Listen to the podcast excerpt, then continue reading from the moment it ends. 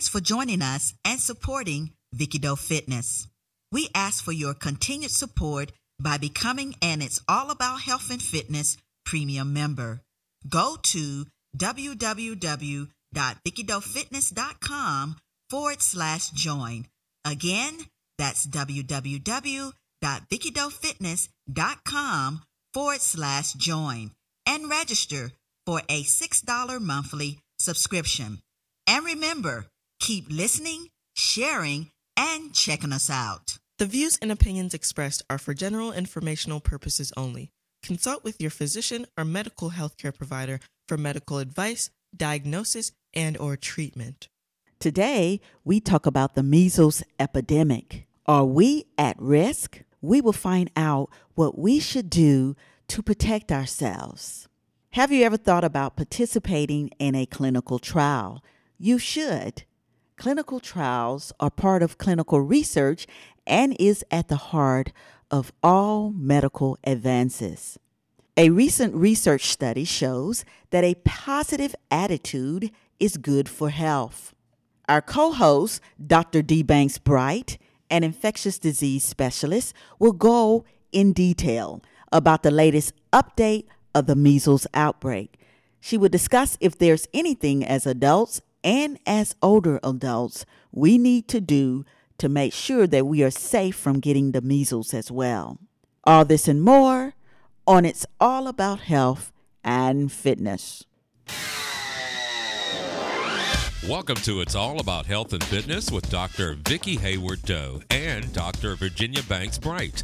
This program is brought to you by Vicky Doe Fitness, a multimedia health and wellness forum. Now, here's your host, Vicky Doe and D. Banks Bright. I'm Dr. Vicki Haywood Doe, and with me is the one and only Dr. Virginia D. Banks Bright. Hi, Vicky Doe. Don't you know? What's up? What's up? No, it's you. My sister, doesn't You. the weather is getting warmer? Don't you get that vibe? I am. That you know, vibe. But Yes. the last couple of days I walked out because it was deceiving. You know, the sun was up, but I walked out and I was like immediately ducked. I'm like, it's not supposed to be this I cold. know. Yesterday it was 50 some cold. that is cold. for May, you know. I know. I guess that's you know, and that's also why they tell people up in this area don't plant any Mm-hmm. vegetables or anything like that because we always know there's going to be one last frost. Right. One There'll last one one. last frost. So next week is the beginning of June. Yes. So we'll see. Ooh, and So- that you know what that means. I hate to be negative, but June the 22nd means the days are going to start getting shorter. Oh, yes, they are, aren't they? Wow. Yeah, it's here. I know. That fast. Just like that is over. Just like that, we'll be waking up and it's dark at 7:30. Mm, oh, I know. Yeah. But Wow. I'm not trying to cast any shade on anything. So No, that's okay. Yeah. Here. we here. we here. We are here.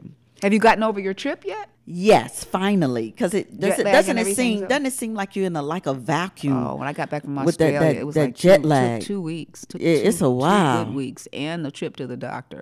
Of course, it didn't help that I tried to eat and drink up Australia. So, so when you do that, you get to be bitten by jet lag and everything else. Yes, Yeah, yes. yeah. But yeah, it didn't like take me that long. great time. Oh, we had a wonderful time. Yeah. And then my brother T. Yeah, Yeah. my brother T saying, "Oh my God, I had so much fun with you guys in South Africa. We got to plan our next trip and make sure that Dr. D come hang out with I'm us." right there. I'll be with you. That's it. I will be with you. Well, today we talk about the latest update of the measles epidemic. Now, we have been hearing over the past months how there has been a rise in children getting they're getting the measles and spreading it. And according to the CDC from January 1st to May 17th, 2019, 880 plus individuals, there were individual cases of measles and they have been confirmed in 24 states and when I looked, Ohio. Yeah, we just had our first case. Isn't that something? Mm-hmm. So, this is an increase of 41 cases from the previous week. This is the greatest number of cases reported in the U.S. since 1994 and since measles was declared eliminated in 2000. And so I co host the one and only Dr. Virginia D. Banks Bright, Me, me, me, me, me, me, me. an infectious disease specialist, will go in more detail today about the latest update about this epidemic. She will talk to us as to why there is an increase and an outbreak. She will also give us suggestions on how we can protect ourselves and our children and our grandchildren from getting infected and spreading this disease. She will also tell us what or is there anything we can do as adults and older adults to make sure that we are safe from getting it as well. We can't wait, Dee, Yeah. for all of that good stuff that you're going to be sharing with us Looking today. forward to it. yes, because it's about time that we know what's up, Yeah, right? Yeah, you gotta be you gotta be vigilant these days because it doesn't look like it's going away. You That's know, you it. thought maybe this was a few little Yeah. sporadic cases, but it doesn't seem like it's going anyplace. It's getting worse. So yeah, so we definitely can't wait to hear more about that. Make sure, make sure all of you go and subscribe to this show. It's all about health and fitness, Vicky Doe Fitness, because when you subscribe to this show, you will automatically be notified when we post a new show. And please take the time to give us a good rating and review. We would love to hear what you have to say. But also, because when you give us ratings and reviews, it helps us to go up on the charts and the rankings. So make sure you go and help us out. Don't forget to help us out because we definitely will appreciate that. Also, make sure you go to our resources page, www.vickydofitness.com forward slash resources to check out the amazing tools. We got tools, products, and services that can help you on your journey of living a healthy life. We also added a new link and product that is Reebok. We love that. I saw you on. Uh huh. yes. I made sure that I ordered the latest and awesome CrossFit shoe. And then when I received it, I posted it on um, Facebook when I got it. And they are not only awesome, but they fit well. Because, you know, some shoes don't fit well when you have to put your orthotics in it. Yeah. right. But it fit well. They weren't feeling tight, they were just right. And so a perfect fit. I also see that you guys are buying too. That's a good thing. You're Yeah. looking and buying. They have great sales going on now because it's not just only for women, but men, kids. They have a lot of really nice clothing for you to wear. Their workout stuff is pretty good. It's pretty love decent. Reebok. I know.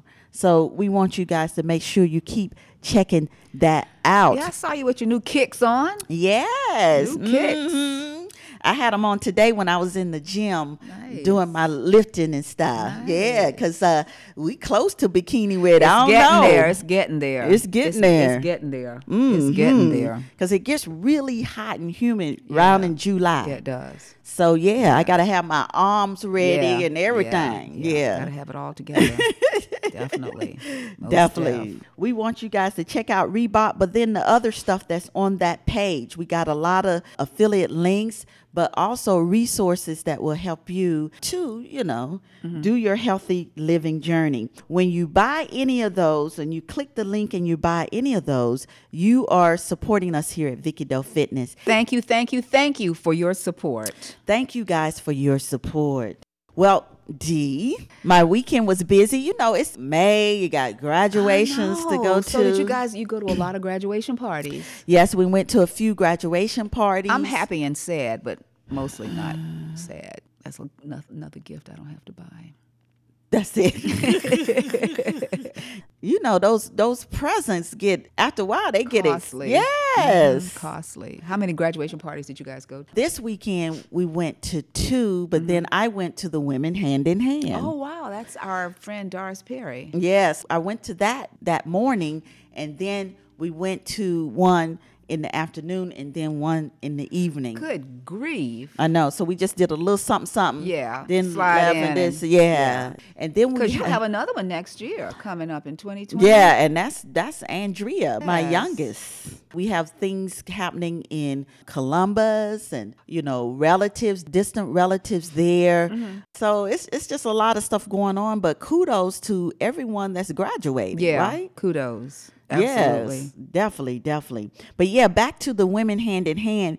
Very good. This is their 33rd mm. annual. Isn't that something how many years that's been? My goodness, that's almost been as long as I've been in Youngstown. Isn't that something? Wow, 33 years. And she's been going mm. strong with it. Yeah, Mrs. How much Perry. money have they raised? Did she give a. a, a lot. Mm-hmm.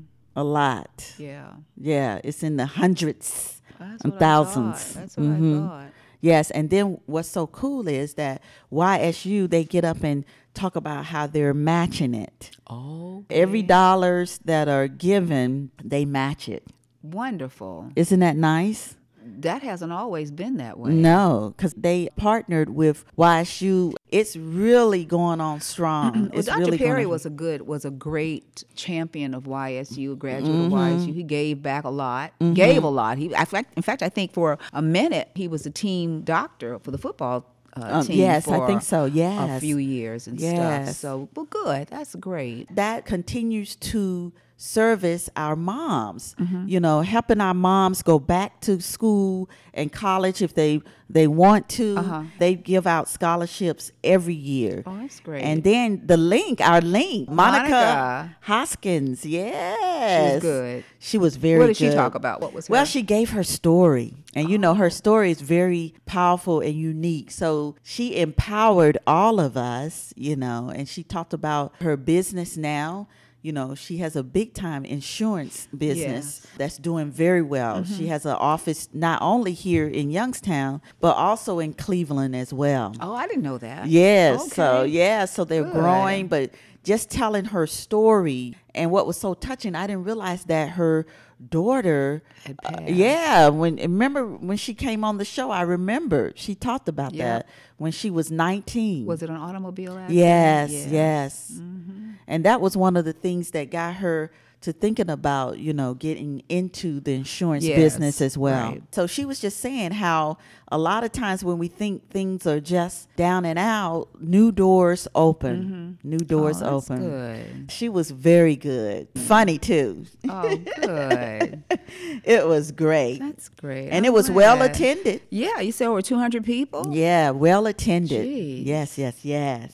So how was your week? My week was good. I didn't really do a lot. Just basically, Mary and Jonathan, my kids, my daughter and her husband and granddaughter coming this week. So I just basically tried to get my house together, which was a mammoth task in and of itself.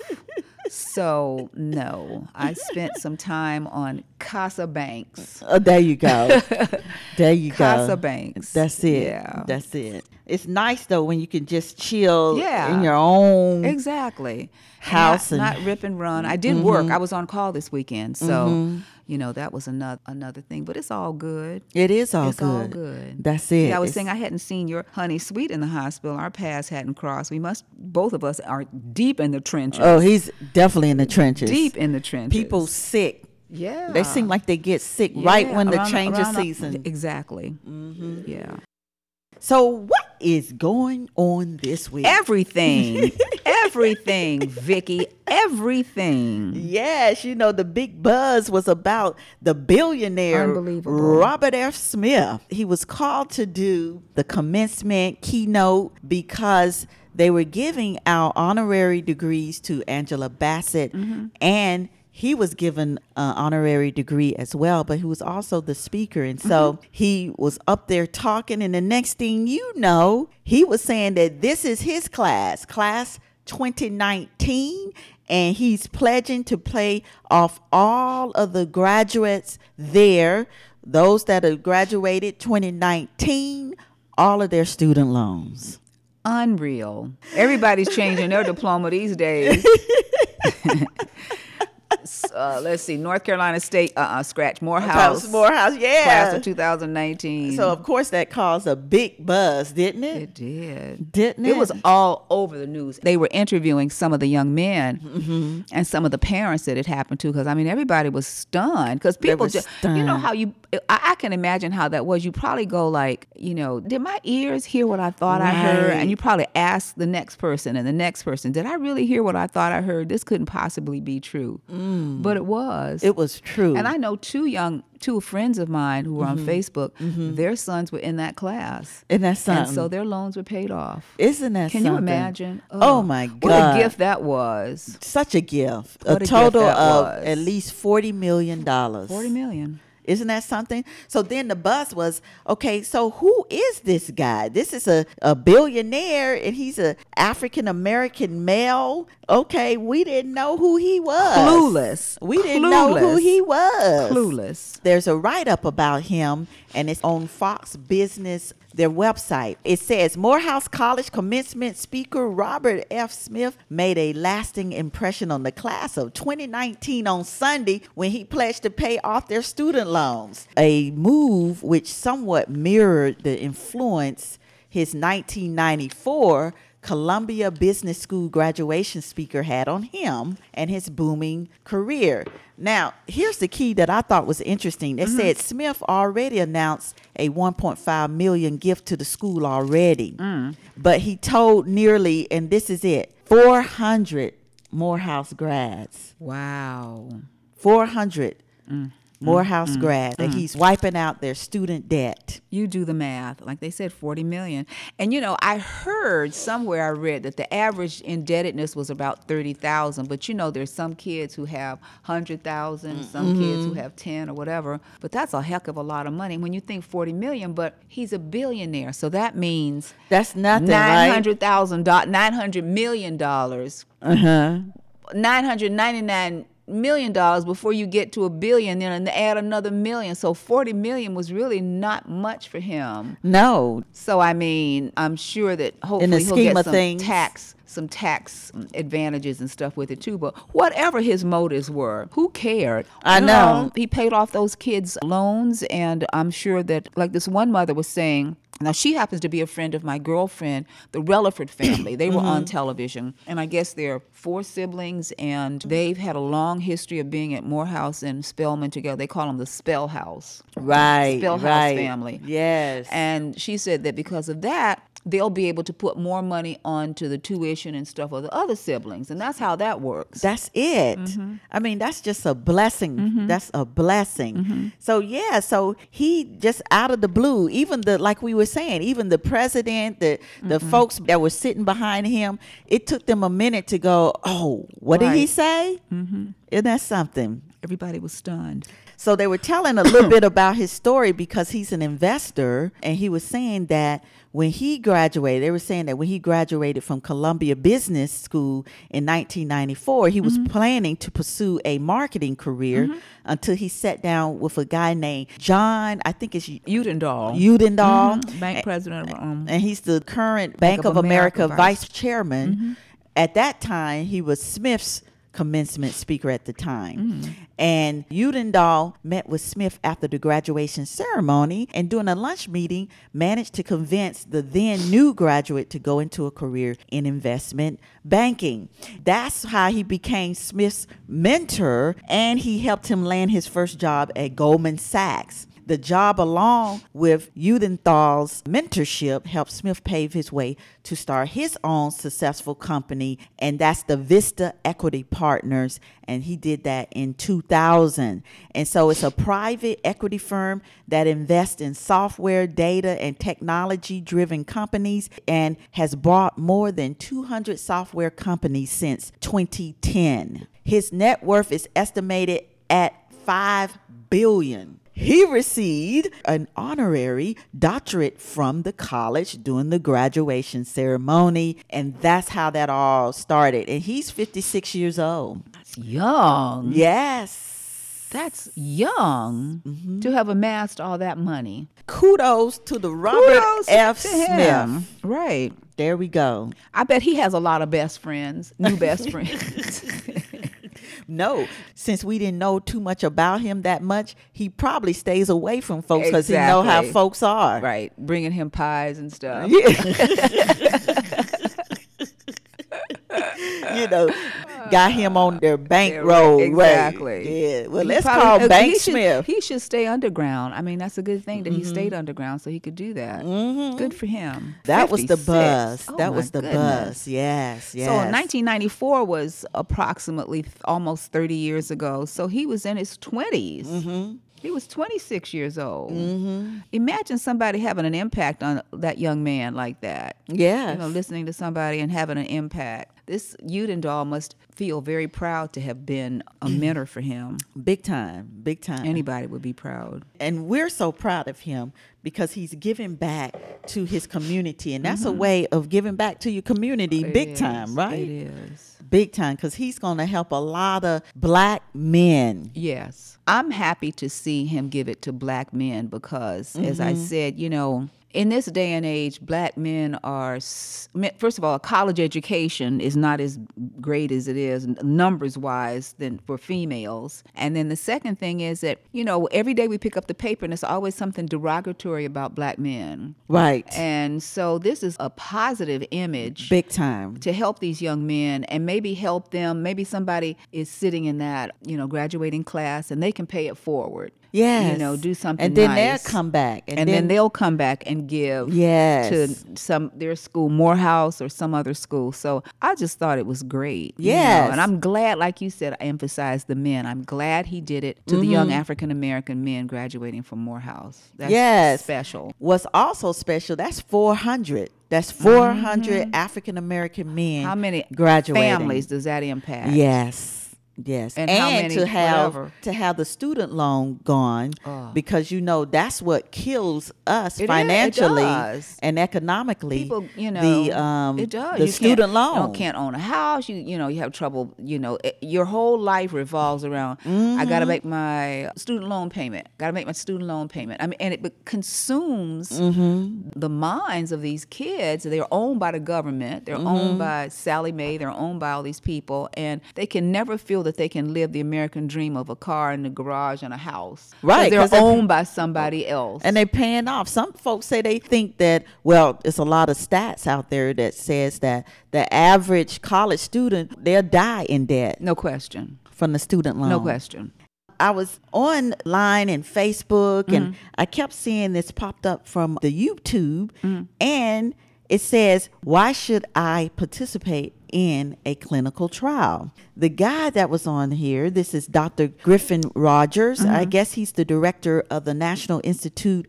of Diabetes and Digestive and Kidney Disease. Mm-hmm. Put out a promo. I thought it was important because I remember your daughter. Dr. Mary Branch, she came on the show and she was talking about genetics, but then she was also talking about the importance of our folk, especially African Americans, you know, participating in clinical trials. And like we were saying, you know, it's not too many of us that participate in clinical trials. We're not recruited either Right.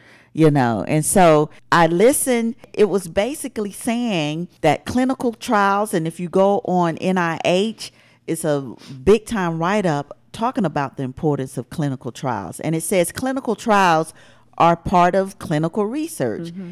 And at the heart of all medical advances clinical trials look at new ways to prevent detect or treat disease Treatments might be new drugs or new combination of drugs or new surgical procedures or devices or new ways to use existing treatments. The goal of clinical trials is to determine if a new test or treatment works and is safe.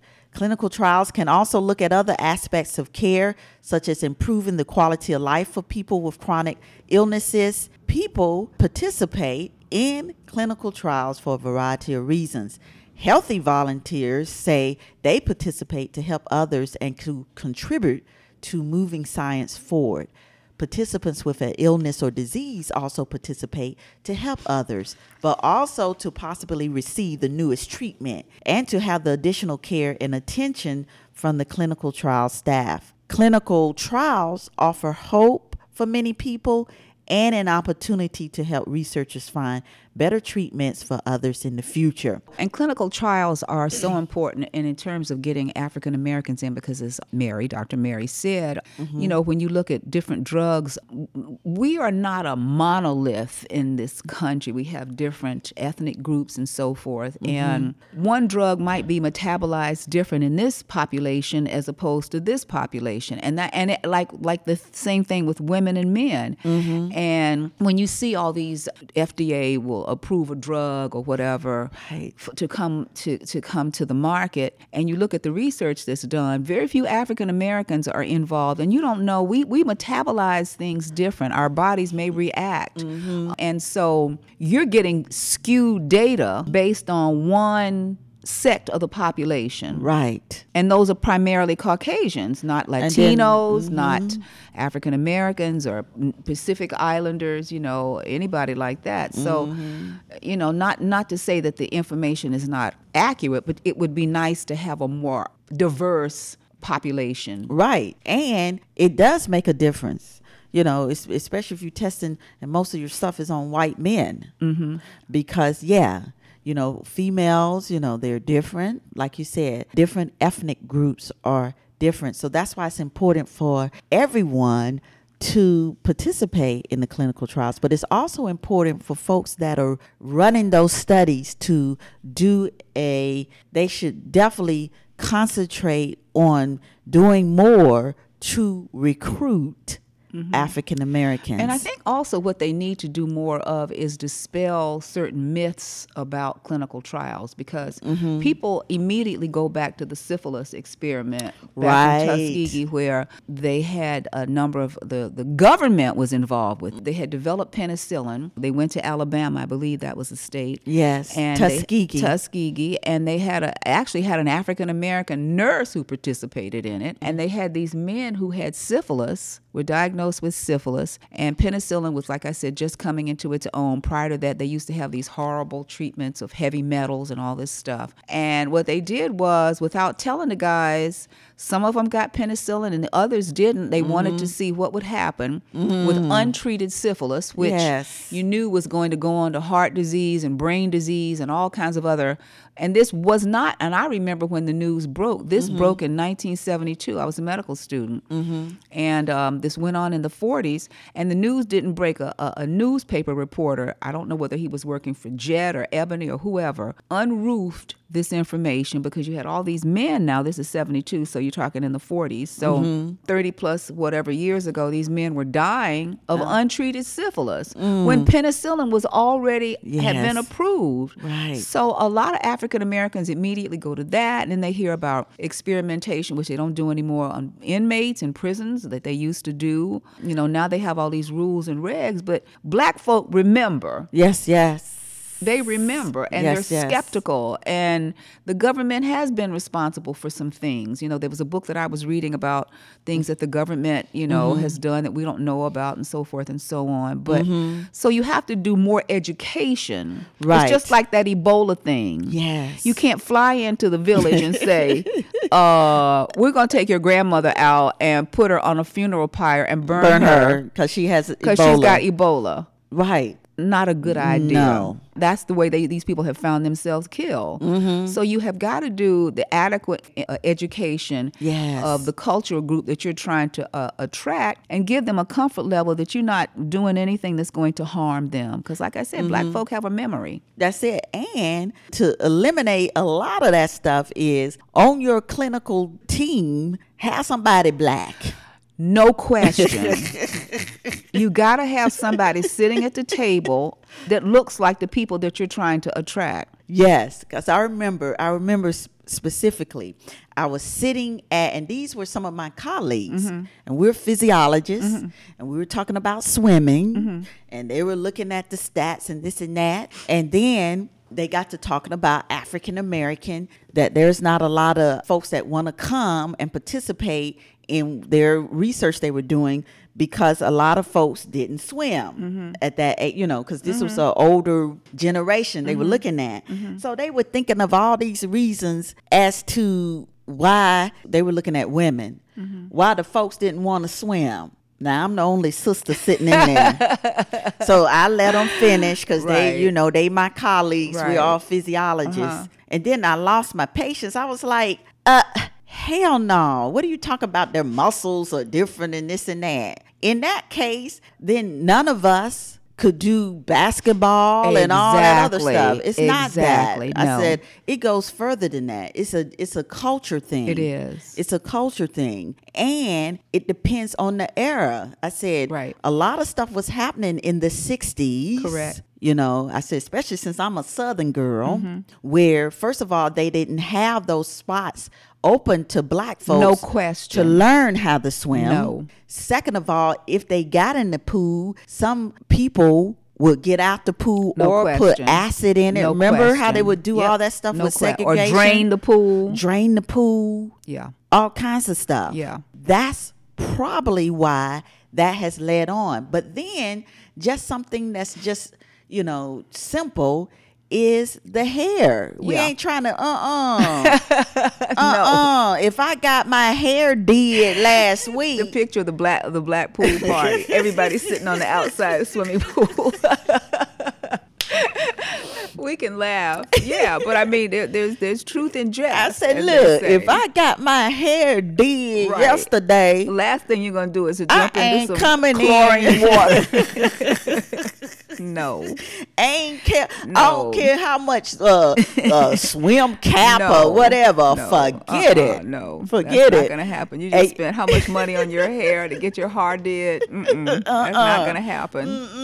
No. And so, you know, I, I said it to them, and you could just tell that they were like, oh, and they wouldn't know. Right. You know, because some of them were, were younger. Right. But, you know, they just wouldn't know. If you're not a part of that culture, you didn't grow up, that you wouldn't probably know. And in recent times, we've already demonstrated that African Americans, you know, they used to always say, just like they said about African Americans with running, that African Americans didn't do long distance running, like marathons and half marathons, because we didn't have the, the lung capacity or whatever. They used to say that about swimming, that we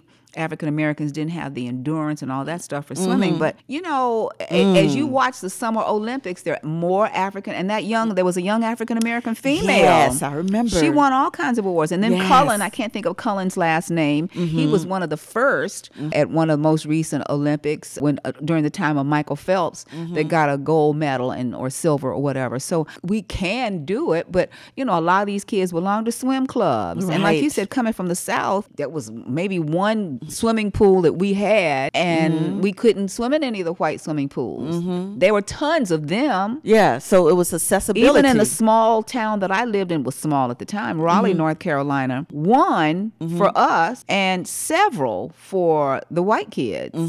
So you're right. You know, they don't understand the history. the history of it. You gotta, you gotta know, you gotta know the history. It's not like our muscles or maybe even our lung capacity, because I haven't seen any major data on that. It's just been a myth that's just been passed along. Oh, it's crazy. It's just a myth that's just been passed then, along. You know, because I was, you know, and they all were like, "Oh yeah, you're right." I Mm-hmm. said because any of those myths about the lung and the Right, heart or right. whatever, then we couldn't be the big time runners and sprinters Exactly. and, and, and, and Exactly. basketball players, Right. football players, you know, running back. Right. We always the running back, Right, right? right. So that's that's poo poo on Yeah, that. Yeah. That's a culture I'm glad, thing. but see, that's why you have to have people at the table that look like us to yes. speak up. And don't be saying because they know. Don't say nothing stupid now. you know, rethink that over. I know you're sitting back at the table like I'm always sitting back, and I'm mm. just not that I'm perched, but people will just say stupid stuff, Right, And, and- then and you a- have to put them in check. right and a- quickly. quickly. But a lot of times it's because they don't think about that. I No. mean, because it's the white culture. So. Yeah. You don't really think about, you know, because I wouldn't know why someone wouldn't do something if they were. American Indian or if they exactly. were Asian or Exactly. you know what I mean? Right. So because Right. that's a whole different culture. Right. I mean, there, and there are all kinds of myths with all kinds of. I mean, like Different the myth, cultures. like with the end, the uh, Native Americans is that you know they were used to build bridges because they don't have a fear of height. But all these things are just like myths. I haven't seen any hard data on Native Americans running up the side of a building and not being afraid of heights. I mean, I don't know, That's you know, but these are all myths and stuff that had just been carried on and creates stereotypes that are not. I guess you can have a bad and good stereotype, but bad stereotypes right. that get that get, That have- get pushed along. But here's the most important thing those stereotypes keep people from receiving Right. the good and positive health care Eh, oh, right. or opportunities. Exactly. And that's why it's Yeah. an issue. preformed already preformed opinions and preformed ideas and notions and Mm-hmm. conclusions Right. preformed conclusions So that's why when I sit you don't at even the get table, to we don't even get to, to square one Right. So that's when I sit at the table. Yeah. And a lot of times I'm not invited to the table because I'm I know I'm gonna sniff that out. Sometimes you I'm gonna sniff it. sometimes you got a bogard I'm gonna sniff that out. it. yeah you it doesn't pass the sniff test. no gotta just bogard onto the table or as they say pull another chair up There you go. if there's not a seat for me at the table then i'll pull one up There you go. So so that Mm-hmm. you can understand. And then, hey, it's important that we, like we said, we all do that because at the end of the day, what what's the the term? We are all unique, but we're all the same. exactly We're all unique, but we're all the same. exactly yep yeah So there it is. There it is. Well, our health tip, we'll move on. This is a great one Mm-hmm. because it is written, it was written in the Idea Fitness Journal, and it's a tip that talks about a positive attitude. Having a positive attitude is good for health. It is. I agree. hmm What does it say? Well, it says motivating yourself and inspiring others to look on the bright side may be important contributors to maintaining a healthy lifestyle. Higher levels of positive emotions were linked with better health and longevity in patients with heart disease in a five year study conducted by researchers at Pennsylvania State University in University Park. The lead study author, Nancy Sin, who's a P, she was, she's done now probably, a PhD postdoctoral fellow in the Center for Healthy Aging and in the Department of Behavioral Health at Penn State. She said positive emotions are associated with a range of long term health habits that are important for reducing the risk of future heart problems and death. And so researchers interviewed and examined over a thousand participants with some form of heart disease.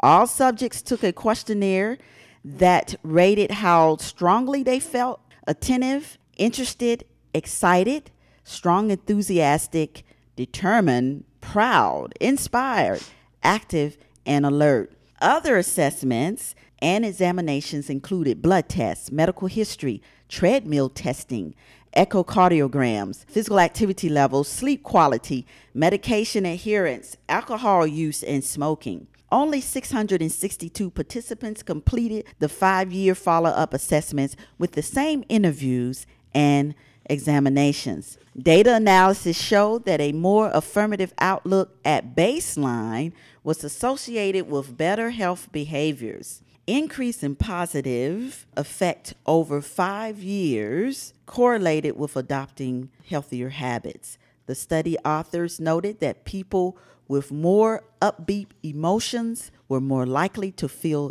energetic and motivated, which fueled healthy activities like exercise. And the more likely people were to be physically active, the more likely they were to sleep better, which led to more constructive emotions. So, more research is needed to understand the role of positive psychological factors in health behavior maintenance and change. And this study is available in the Psychosomatic Medicine Journal. What do you say, D? A positive attitude is awesome. I absolutely. I mean, my mother's like that. She's a double cancer survivor, and her attitude has always been upbeat. Always, she never talks about it. She's, you know, a colon and breast cancer survivor, and she just keeps it moving. So I just think you can't just go down in the depths, you know, and you just got to keep it moving. I know. And by the way, your mom is a hundred and what? 101 and a half. Dang. 101 and a half. Right. And still kicking it. and still kicking it. 101 and a half. These halves count. yes, they do. they count. oh my God. Yeah, 101 and a half. So in June, she'll be headed towards 102, God willing. Wow. That's a lot. She was born, I mean, I was thinking about it the other day, we were talking to people. When she was born, when Woodrow Wilson was president, like right at the end of World War One. Dang. It's hard to get your head wrapped around that, right? oh my God. So her mother, her mother was born in 1879. Let that sink in. And her dad was born in 1877. Jeez. Let that sink in. That's just one generation bubble short of slavery. Yeah, yeah. So her grandmother and grandparents were, you know, in slavery or whatever. They, she doesn't talk about it a lot. They don't. They didn't talk about that a lot. Isn't that crazy? Yeah, her mother. She said her mother didn't talk much about slavery because she didn't want her children to have to know about the bad things about slavery. So they never discussed it. Really, never discussed. She had nine brothers and sisters. Okay. And uh, she was the baby of the family. Oh wow. Her oldest brother was born in like 18, 1890 something or other. That was her oldest brother. But her mother, they never talked about slavery. And so her mother, obviously born in 1879, I mean, her parents Right. and whatnot knew about slavery, but was never mentioned in the house. Isn't that something? Yeah. So it's sort of like I hear this story about Jewish, um, my Jewish friends and, uh, and acquaintances. A lot of that stuff isn't talked about either. To let The Holocaust and yeah, all that. Mm-hmm. I mean the, the specifics, you know. The but but my mother always said that her mother said that the stories of slavery were just too horrible for little children to hear. Isn't that interesting? Mm. That is somebody- interesting. And I keep saying, you know, I just keep hitting myself. I gotta do my mom's. We haven't done it. Oral history. Yes. we have not sat down yet. Do and Now that I'm thinking about this on this show, I have got to get a tape recorder and Yes. just let her talk Let her talk. and just let her talk. So yeah, that's the we were getting to that with the positive attitude, and I think that positive attitude is a lot. That's what got has gotten her to 101 and a half. Right. I can't even get my head wrapped around that. I can't either. right. You know. oh my goodness. it's hard to get your head wrapped around Oh, that. That's something. yeah. Woodrow Wilson, World War One. Jeez. So she's seen World War the re- end of end, ending with her family, World War One, and World War Two, of course, and then Vietnam, Korea, and then all this craziness we have ha- had recently. So a lot of water under the bridge, a lot of presidents, a Big lot of time. a lot of presidents of the United States. Yep. When her mother was born, I don't know who was Chester MacArthur or somebody like that. I mean, like they don't even know they had they had cameras, but they were just coming into their own and stuff. Yeah, that's weird, isn't it? When I go look at the graveyard, grave her grave site, my grandmother, mm. 1879, only to be mm. matched by my dad, who was born in 1905. His mom was born in 1869. So that for me, that's just two generations, my dad and grandmother. That's weird, right? Yes, but that's life, isn't it? It is. So you got to write a book is. too. I, maybe someday. Somebody, people say that. I do have a story to tell. You got a story to tell. I do have a because story to first of all, your mom is a true. I don't, but she's not living in the blue zone. But she doing some blue zone something. She, she- yeah, she everything was has been within moderation with her. She's never been obese. Mm-hmm. You know, she always kept us in check, or at least tried to. sometimes good, sometimes not so much. And she'll even tell us now when there's a pound or two, when there's a brick house and there's a brick someplace that's not on. We just look at her. You can't say anything now because she's completely unfiltered, but she'll say like, "Oh, those pants aren't quite fitting right." Like, "Dag, ma, okay, thanks." You, can you zip that up? Oh, uh, really? Dad. No. She's always been that way. She's always fat shamed. you But know. look, let me tell you something. If you're a hundred and almost a hundred and two, you could say whatever the whatever hell she you wants, want. whatever she, we just look at it. We just go, okay, Whatever right, the hell you you Right. won that right. right, and you just go on in the other room and say, well, I won't eat that piece of bread. Because as soon as I walk in the door, you know she's getting ready to pounce on something. Oh, looks like you put on a little weight. Oh, did you lose some weight? Ma, is that all you ever focus on is weight? Really? I know you were a beautiful whatever in college. You were gorgeous and so forth, but not everybody's like you, Ma.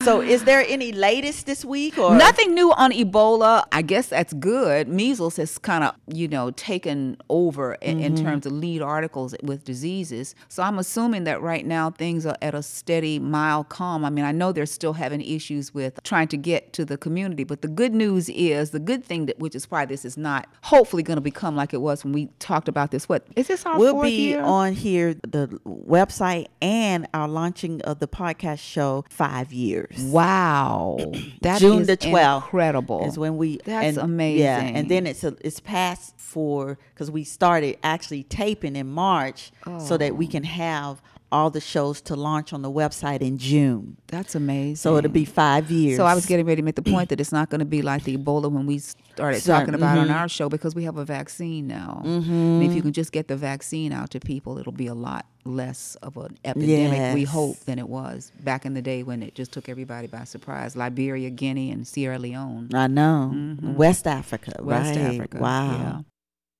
Well, today we talk about the latest update of the measles epidemic. And we've been hearing over the past months how it's, it's been a rise in our children getting the mumps, yeah, the mumps and the measles. Mm-hmm. And spreading it. And according to CDC, from January the 1st to May 17, there have been quite a few individual cases of measles and have been confirmed in 24 states. And like I was saying, Ohio, we're one of those states.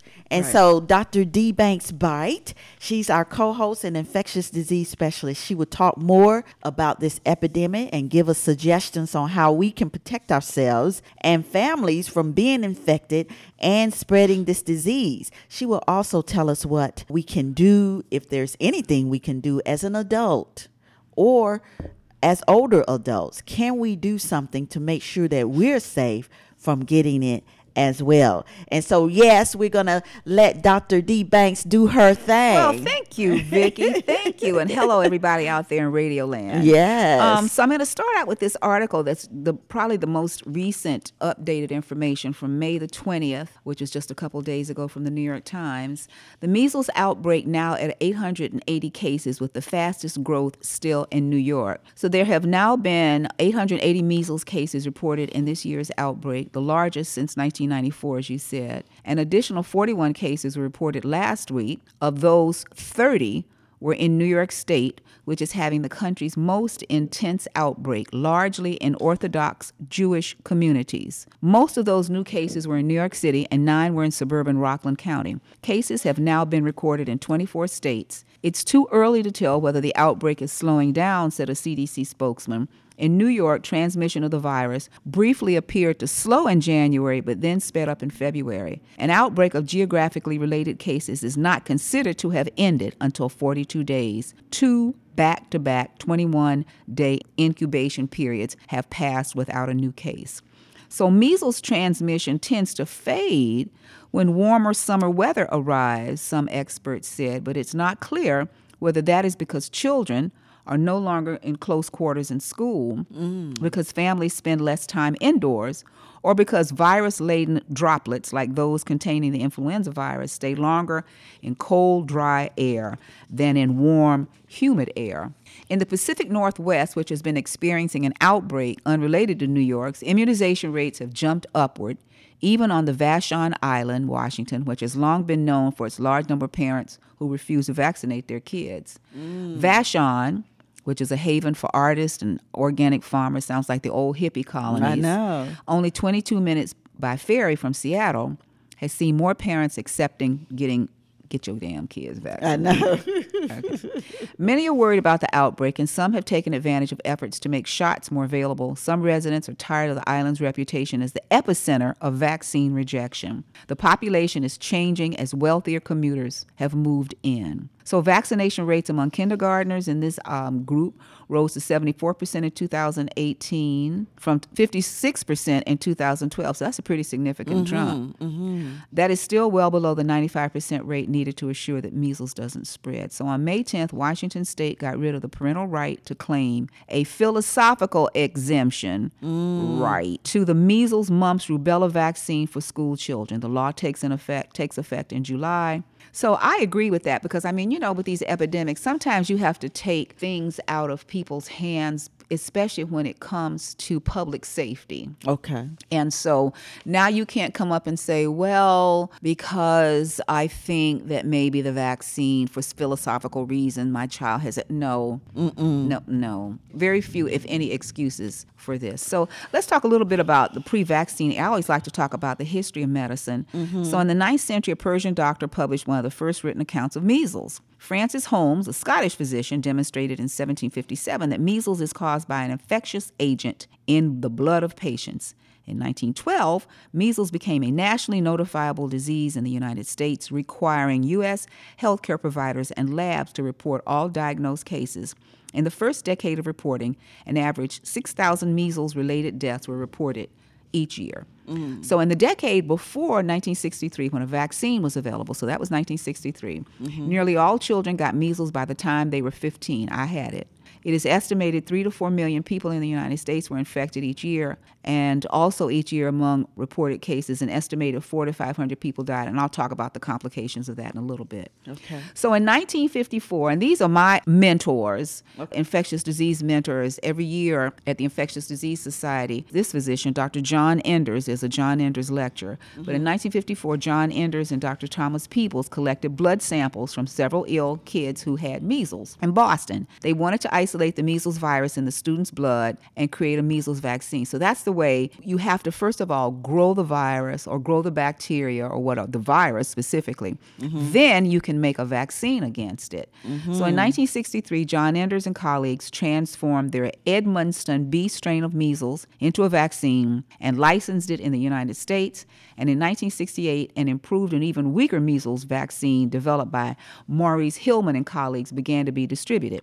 This vaccine, called the Edmonston Enders strain, has been the only measles vaccine used in the United States since 1963. And measles now is combined with, as we know, mumps, measles, and rubella. In 1978, the CDC set a goal to eliminate measles because we'd already eliminated smallpox. Okay. You know, so we were just trying to and and trying to get, you know, we'd almost all eliminated polio. So in 1978, CDC set a goal to eliminate measles by 1982. Although this goal was not met, but it increased widespread use of the vaccine which caused a decrease in the number of people that got it. So by 1981, the number of reported cases was 80% less compared than the previous year. Mm. So a lot of great strides. This is what I'm saying. These people are taking us backwards. Mm. In 1989, the measles outbreak among vaccinated school children prompted the Advisory Committee on Immunization Practices, the American Academy of Pediatrics, which our good friend Dr. Lally is a big member Yes, of, yes. and the Academy,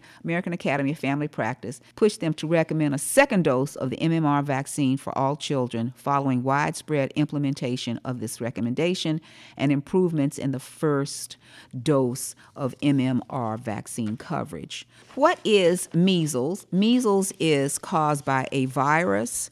The symptoms are typically cough, fever, just list as we used to talk about kids being listless, just not feeling well, mm-hmm. and then breaking out into a rash. And the thing that I often talk about when you have the young doctors and stuff today is that mm-hmm. many of these young physicians in the emergency rooms have not seen these diseases. So they don't know measles from chicken pox, from schmeasles for whatever. Okay, so let's talk a little bit about people and groups at risk for measles complications. So measles can be mm-hmm. serious. Children younger than five years of age and, and adults older than 20 years of age are more likely to suffer from complications, again, which I'll mention in a few minutes. So measles can be serious in all groups, but there's certain groups that are more likely to, to, to have complications, again, which is why it's important that we try to eradicate this. Children younger than five, adults older than 20 years of age, pregnant women, people with compromised immune systems such as leukemia or HIV. And this is another thing. We have so many people today who are immunocompromised from HIV disease, but we're also making great strides in the new cancer therapy that we have for people that's making them immunocompromised. It's treating their cancer, it's putting them in remission, but the drugs that they use make them more susceptible to infections. So, what are some of the common complications? Ear infections occur in about one out of every 10 children with measles and can result in permanent hearing loss. This is what we used to see back in the old mm. days. People forget. Diarrhea is reported in less than one out of 10 people with measles. So, what are some of the more severe complications in children and adults? Some people may suffer with severe complications such as pneumonia, encephalitis, and they need to be hospitalized and they could die. So, about one in four people who get measles will be hospitalized. As many as one out of every 20 children with measles gets mm. pneumonia mm. the most common cause of death from measles in young children. Oh, wow. About one child out of every 1,000 who get measles will develop encephalitis, which is a swelling of the brain that can lead to convulsions and can leave the child deaf or with intellectual disability. Nearly one of two of every 1,000 children who become infected with measles will die from respiratory and neurological complications, and measles may cause pregnant women who have not had the MMR vaccine to give birth prematurely or have a low birth weight baby. So, now what are some of the longer term complications? Mm-hmm. There's a disorder called subacute sclerosing panencephalitis. It's a very rare but fatal disease of the central nervous system that results from a measles virus infection acquired early in life. SSPE, as it's called, generally develops 7 to 10 years after a person has measles, even though the person seems to have been fully mm. recovered. Since measles was eliminated in 2000, SSPE is rarely reported now in the United States, but Uh-oh, stay tuned 20 yes, years from now. Yes. Among people who contracted measles during the resurgence in the United States in 1989 to 1991, 4 to 11 out of every 100,000 mm. were estimated to be at risk for developing SSPE. And so the risk of developing SSPE may be higher for persons who get measles before they're two years of age. So, the best way to protect yourself from measles is to get what's called the MMR, and it protects the child from measles, from mumps, and rubella frequently asked questions that I'm going to address is the MMR shot safe? And this has probably been the bone of contention with all these anti vaxxers that these vaccines are associated with. Autism has been the main thing. Mm-hmm. And there's been no demonstrable evidence. The person who put out this article, this original paper, whatever, was completely flawed and wrong. And, you know, but it caused a lot of people. Jim Carrey's wife was one of them, and all these people to start this anti vaxxer movement. But the, the, the vaccination is safe and it's effective.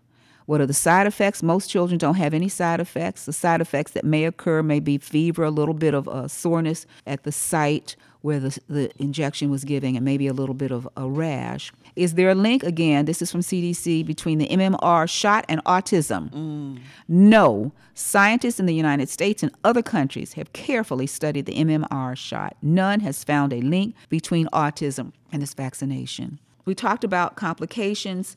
How does it spread? And this is another really bad thing. Measles is one of the most, next to chickenpox, one of the most infectious infectious diseases that's out there. Measles spreads when a person infected with the measles virus breathes, that's right up there with living. I know. breathes, coughs, or sneezes. Oh, now you wow. got to breathe. Right. So that means really infectious. Mm-hmm. It's very contagious. You can catch measles just by being in a room where a person with measles has been up to two hours after that person's wow. gone. And you can catch measles from an infected person even before they start to have the rash because they're incubating it. Okay. So almost everyone who has not had the MMR shot will get measles if they're exposed. So where do measles cases in the United States come from? Mm-hmm. Every year, unvaccinated U.S. residents get measles while they are abroad and bring the disease into the United States and spread it. Measles is common because they haven't done such a great job like our CDC in eradicating it. Measles is common in other parts of the world, including Europe, Asia, Pacific Islands, and Africa. Worldwide, about 20 million people get measles each year. When people with measles travel to the United States, they can spread the disease to unvaccinated people, including children who are too young to be vaccinated. Mm. So, protection. How can you protect yourself? So, the CDC considers you protected from measles if you have written documentation showing at least one of the following you receive two doses of measles containing vaccine, and you are a school age child, K to 12, an adult who will be in a setting that poses a high risk for measles transmission, including students that are post high school, colleges, healthcare personnel, and international travels. You receive one dose of measles containing vaccine, and you're a preschool kid, an adult who will not be in a high risk setting. And you have lab confirmation that you had measles, you can get these antibody tests, or you were born before 1957. So most of us that were born before 1957, I still look cute. Um, Yes, you do. those of us that were born before 1957, we have a natural immunity because almost all of us had it. So, do you need ever need a booster vaccine? Well, at least to date, the CDC says no. CDC considers people who receive two doses of measles vaccine as children, according to the United States vaccination schedule, protected for life, and they do not ever need a booster. If you're not sure, Again, as we tell you on this program all the time, talk to your doctor. Okay, here's a frequently asked question. I'm an adult now, Yes. But only got one dose of measles vaccine as a child. Do I need a second? If you were born after 1957, you need at least one dose of measles vaccine unless a laboratory confirmed that you had past measles infection or immune to measles. Certain adults may need two. Adults who are going to be in a setting that poses a high risk for measles transmission should make sure they have had two doses separated by at least 28 days, and these adults include students at post high school education institutions, colleges, and universities. Or any place where you have a lot of students, post high school students, healthcare personnel, again, like I said, international travels, mm-hmm. and people who are public health authorities who are determined to be at increased risk. If you're not sure, talk to your doctor. What you do again if you're not unsure? You need to call your doctor because there are antibody levels that you can take, blood tests that you can take Yeah, to check I still to have see. my. So how how would the measles look? You wouldn't. There, there's no sign or symptom. You would have to. Your mother would have. Father would have to tell you, or your pediatrician when you were younger would have to have those records. So you would Oh. have mm. no way of knowing. So the only way you would have of knowing yourself now would be to go to the doctor and have a measles antibody test done. Okay. To see if your antibodies are up to snuff. Okay. Which, truthfully, I think, and they don't say this in the, the Uh-huh. articles that I'm reading today, but as an infectious disease specialist, again, we know, like for myself, Mm-hmm. I was surprised to find out that my hepatitis B immunity has waned. Mm-hmm. So we're wondering whether or not immunity with as you get older, because you know when they said lifelong immunity back in those days, that was 60, 50, Mm-hmm. whatever. As adults get older, maybe their immunity wanes to where they do have to have a booster. But I would say that those that are working in healthcare um, or that are, could be exposed to a ex- person with measles coming in, if you if you only had one dose, you need to talk to your doctor and probably need to have two. okay. Last couple of things that I want to mention: international travel. Yes. And you just got back. Yes. Did they ask you about measles when you went to South Africa? I'm curious. No, but what they did was when you when you fill out your your your stuff Mm-hmm. and and it was this big notice from CDC, but they were saying for kids, if you had Mm-hmm. your your kids to make sure that they had their you know their vaccines Mm-hmm. before you're bringing them t- with you. Mm. Wow. So here's a CDC recommendation for international travel. So, I, like mm-hmm. I said earlier, most measles comes from people bringing it in. Mm-hmm. So, the best way to protect yourself and your loved ones from measles is getting vaccinated, as we continue to mm-hmm. stress. You should plan to be fully vaccinated at least two weeks before you leave on Yep. Or an international trip. If your trip is less than two weeks away and you're not protected against measles, you still should get a dose of the MMR vaccine. The MMR vaccine protects against all three diseases. Two doses of the vaccine provide 97% protection against measles. One dose, not too bad, 93%. Infants under 12 get an early dose at 6 to 11 months, follow the recommended schedule, and get another dose at 12 to 15 months, and then another one at 4 to 6. Children over 12 months get first dose immediately, get second dose 28 days after the first dose, and teens and adults with no evidence of immunity, if you're going on a trip, these are all trip advices, mm-hmm. get first dose immediately and get second dose 28 days after the first one. Again, so when you're traveling, what to watch for? Okay. Oh, oh, I just wanted to mention some of the countries that they mentioned in the CDC site for watching for measles if you're going there Philippines, Japan, Israel, Brazil, and the Ukraine. Right. That's why I didn't take South those Africa's, shots. South Africa's not on the list. So, after international travel, watch for measles. Measles, again, is highly contagious. An infected person can spread measles to others four days before the rash develops. Watch your health for three weeks after you get back. Symptoms typically include high fever, sometimes going up to 104, a cough, mm. a runny nose, red, watery eyes, and then a rash three to five days after symptoms begin. If you or your child get sick with a rash and fever, call your doctor. Be sure to tell your doctor that you traveled abroad and whether you received an MMR vaccine. So mm. that's the 411. That's it. Wow. Yeah, a lot to digest. The b- bottom line is to contact your physician or pediatrician or whoever, family practice doctor, to go over again and again. Like I said, you you know the risk. And there was another article that I didn't bring with me that um in New York particularly. A lot of families are being held hostage because they don't want their kids around other kids that may have measles. Okay. There was an article in the paper about some a woman that they think they did in who was in Brooklyn, I believe, mm-hmm. who had two or three kids, and she was afraid to let the kids out or go to school or whatever because they know that the epicenter right now is in New York, and particularly the younger kids who can't get the vaccination. So they're at the the greatest risk. And you know, like I said.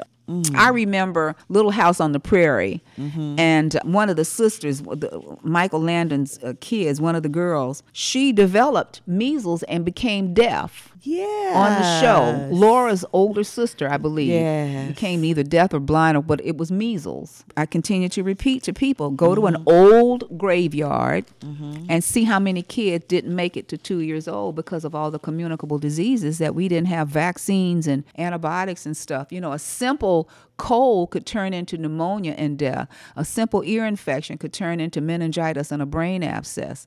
You know, these viruses, and again, you know, now, you know, thank God we have people like Dr. Enders and uh, the dean of my medical school. When I was, I was so proud. of dean of my, my medical school, Dr. Fred Robbins, he was one of the founders who he did not develop the vaccine. That was Jonas Salk, but he was in that group that got the virus and was able to grow the virus on tissue culture, so that mm. now once they had the virus, they were now able to develop a vaccine. He won the mm. Nobel Prize for that. Oh, wow. So I remember being around him all the time. I remember we were on a plane one time, and I said, "I know God's not going to take this plane because there's a Nobel Prize winner on here." And he laughed. He was so nice and so unassuming, but yeah, he won the Nobel Oh, wow. Prize for cultivating the virus on tissue culture. So these people are setting us back 50 plus or more years. And I just hope somebody shakes these people into reality. But I don't know. I, there was a picture, another picture in the New York Times the other day mm-hmm. of a huge rally in New York of these people who were the anti vaxxers, and the place was packed, mm. packed. So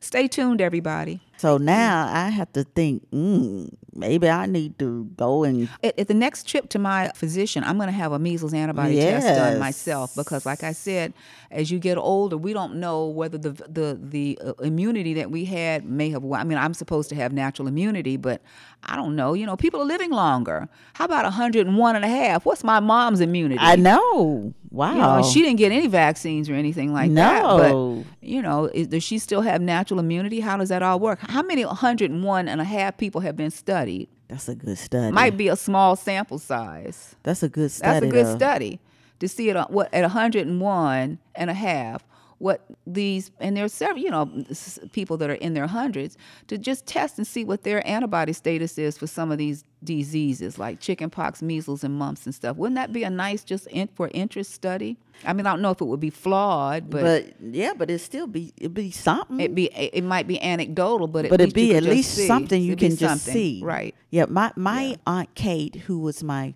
grandmother's that raised me, her favorite sister, Uh-huh.